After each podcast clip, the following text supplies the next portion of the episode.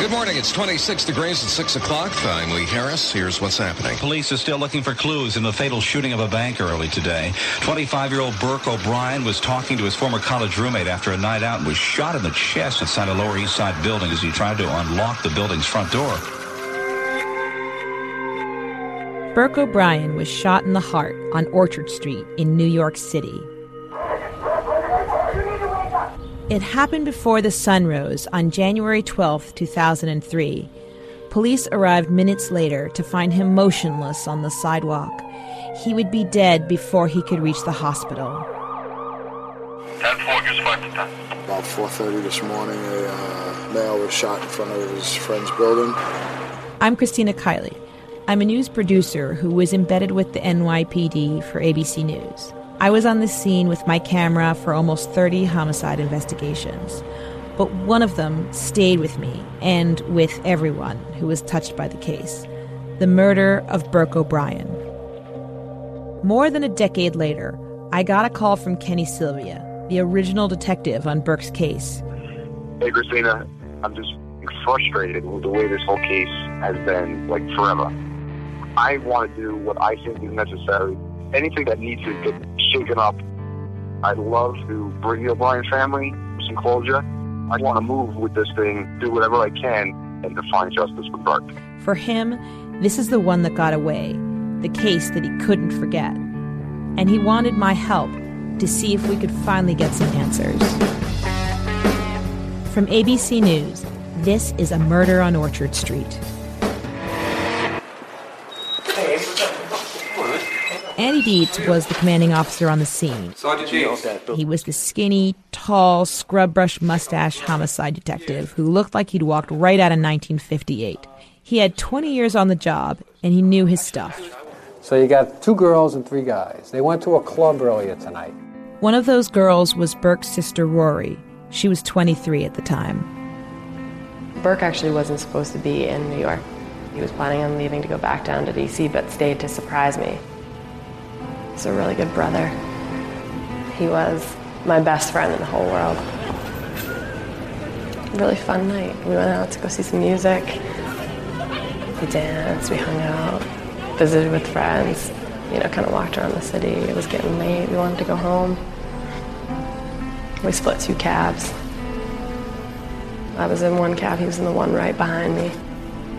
We were, like, dancing half hour earlier. You know, he was supposed to walk in the door 2 seconds later.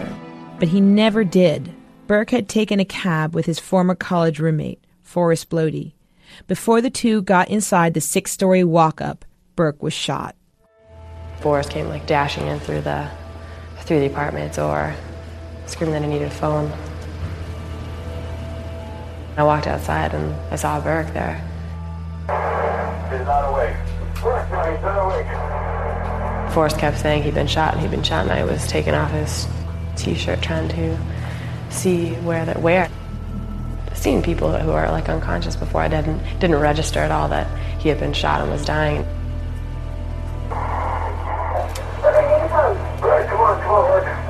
he awake now? You need to wake up. When the EMTs arrived minutes later, they found three young people. It turned out to be Rory, Forrest, and his roommate. They were hunched over a stocky redhead who was lying motionless on the sidewalk. By the time they got Burke to the hospital, he was already dead.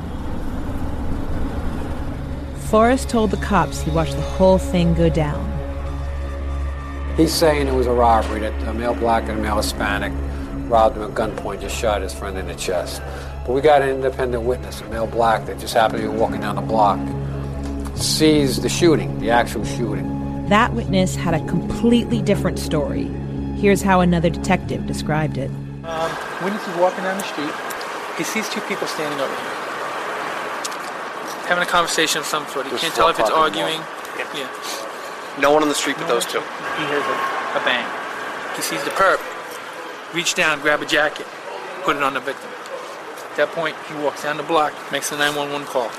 Police then show up. And he's just standing there kind of watching what's going on. And then the witness told the cops something that really got their attention. Here's Sergeant Dietz again. He hears a male white talking to the police, telling about how a male black and a male Hispanic robbed him at gunpoint and shot his friend in the chest. He grabs another cop and says, listen, that guy's lying. I think he shot somebody. That guy the witness was talking about was Forrest. He would become the main suspect. Police took him in for questioning, along with Rory and the two other friends. You're safe. Right now we have 4 people here, 2 males, 2 females. We have our possible suspect, his roommate, the victim's sister, the victim's sister's friend. But what was the motive? Why would Forrest shoot his friend? Some folks don't stop searching till they find the truth. If you've got a detective's eye, June's Journey is the game for you. Play as June Parker in a gripping murder mystery as you find hidden objects to help solve her sister's death. You'll hunt for clues in hundreds of beautifully illustrated scenes set in the roaring 20s. New chapters are added weekly. Find your first clue by downloading June's Journey today. Available on Android and iOS mobile devices as well as on PC through Facebook Games.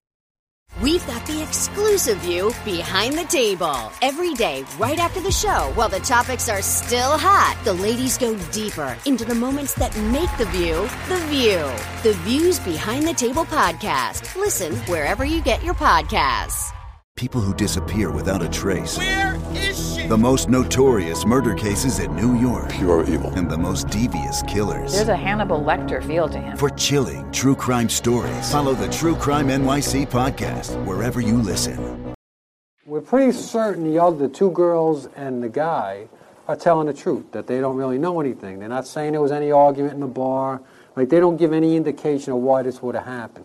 So we're thinking sometime on this cab ride, these guys get into some fierce argument. It's probably over a girl. We think the friend, based on what witness accounts, shot the other friend in the chest with a .45. I got a call that there was a homicide. I'm on it. I'm in the car. I was going to be the lead detective on it. At this point, Kenny Sylvia from the 7th Precinct joined the case as lead detective. Handsome, articulate, and intelligent, dirty blonde hair, and confident enough to rock a hoop earring. I shouted him throughout the rest of the investigation. The story that I got when I got to the precinct was that Burke and his friend got into some sort of an altercation over what we didn't know, and his friend pulled out a gun and shot him almost point blank. At the precinct, after a long interview, Kenny described to fellow detectives what the witness told him. He's standing there, and all of a sudden he says, this one guy raises his arm, he hears a pop, and the other guy falls. Right. The guy that he raised his hand now goes over, picks up this guy's jacket, lays it on him, and then goes into the building. The guy's wearing all dark clothing, and he's got like a knit cap on. Mm-hmm. He said it's gold, yellow, and brown or something. So now this witness turns and goes half a block away, calls 911, says, I think somebody got shot. By the time he gets back, he hears this one individual telling the cops, I put my jacket on, because he can't ID him. He can't say, that's the guy I saw before, because now we don't have a hat. Forrest did say he'd put a jacket on Burke before going inside to call 911, but police didn't see him wearing a knit cap until they came across this. A Fleet Bank, the ATM where the suspect supposedly withdrew money. When Burke and his friend came pulling up to the street, they needed to get some cash for the cab, so they stopped right on the corner for Forrest to withdraw some money to pay for the cab. Sergeant Dietz and his team reviewed the security footage from the bank. That's him. That's the camera of the door shot, and that's him, his back. And then the grainy footage showed a man walking up to the ATM. It was Forrest. That puts him with the hat on. He's got a big white stripe on the top. So Forrest was wearing a yellow and brown knit cap that night, which fit what the witness told them. The cops thought the pieces were beginning to line up, but that didn't prove that he shot Burke. They needed to find the weapon, and they needed to find a motive. Sergeant Dietz thought he might have a motive, and it had to do with what he suspected was a love triangle between Burke, Forrest, and Rory's friend. The victim's sister's friend. Apparently she was going out with the victim at some point now. Last night she might have hooked up with the alleged perp. They didn't know that the victim was going to show up there, but he showed up there at about 10:30. Last night, apparently in the bar, Forrest, this guy, they somehow hooked up. And the way she's saying it, they were on their way to her grandmother's house to get together. And it got screwed up with the cab, her and Forrest. They wind up in the wrong cab. Now, maybe the conversation between Forrest and our victim, yeah, I'm going to go back with her, maybe that pisses him off. That's what it's going to, I have a feeling that's what it's going to turn out to be. Drinking, jealousy, rage, put that all together and you got a shooting, so that's where we're at. But the police still hadn't found the murder weapon. They had the bullet, but no gun. And Detective Sylvia said it wasn't just any gun. Burke was shot with a .45 caliber. The fact that it's a .45 caliber, too, is something that's a little bit odd. In the streets of New York, .45 calibers are not a very popular weapon. They're usually smaller calibers, 38s, 380s. These are small weapons that are easily concealable. A .45 caliber is a very powerful weapon. It's a very large weapon. But where was it? Rory's friend gave the detectives a lead, though I'm not sure she meant to. She mentioned that a window in the apartment had been opened sometime between when Burke was shot and when police arrived. That would have been a really logical place for Forrest to have thrown the gun, because he comes into the apartment, he has to get rid of the gun. Obviously, somebody's going to be looking for a gun, and to throw it out the window would be a real easy thing to do right then and there. The apartment is small. At 4 o'clock in the morning, and on a night that was freezing cold, would definitely raise suspicion. Can we get through there? No. So Sergeant Dietz, his team, and the 7th Precinct detectives searched inside and outside the apartment. Steve, are there any curveballs in this warrant? If we find a gun in the apartment, that's just as good as a confession. As they rummaged through the rooms, they found something else. We found the hat that he might have had on, based on the ATM video. But so far, no gun. The police continued to search outside the building, up on the roof, down in the basement, in gutters. We went out, under, we did this whole entire area. Doesn't make sense. Next theory. I watched them get more and more frustrated, because without a gun nearby, it would be much harder to prove their theory that Forrest was the shooter. But Detective Sylvia, or Kenny as everyone called him, had a major concern. Maybe Forrest was telling the truth. Here you have a guy, he's 24 years old, he's got a college education, he's, you know, out of school only about a year or so. For this type of charge, you know, if this thing ever goes to a trial and he's convicted, and it's not him, then his entire life is gone. None of that would happen. Authorities later decided not to prosecute him, but not before his freedom was put on the line.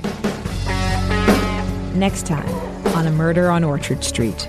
I've made hundreds of arrests before. In this case, it just didn't feel right.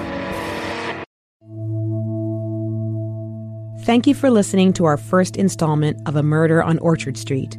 If you're interested in this story, make sure you subscribe to the podcast and leave us a quick review to help others discover it too. You could submit tips about this case to the NYPD by calling 1-800-577-TIPS. Again, that's 1-800-577-8477. A Murder on Orchard Street is a 7-part series produced by the teams at ABC News Nightline, ABC Radio, and ABC News Digital. Our website is abcnews.com/Orchard Street. New episodes post Tuesday mornings on Apple Podcasts, Spotify, Google Play Music, TuneIn, Stitcher, and the ABC News app. You'll find our other podcasts there too, and at abcnewspodcasts.com. I'm Christina Kiley.